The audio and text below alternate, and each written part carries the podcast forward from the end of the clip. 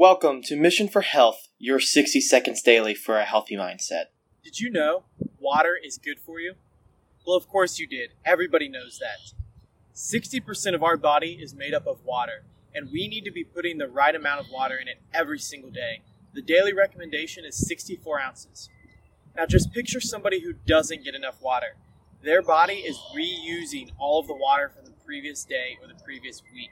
Brown, murky, dirty water is being recycled through their organs and through their joints, and their body is not functioning properly.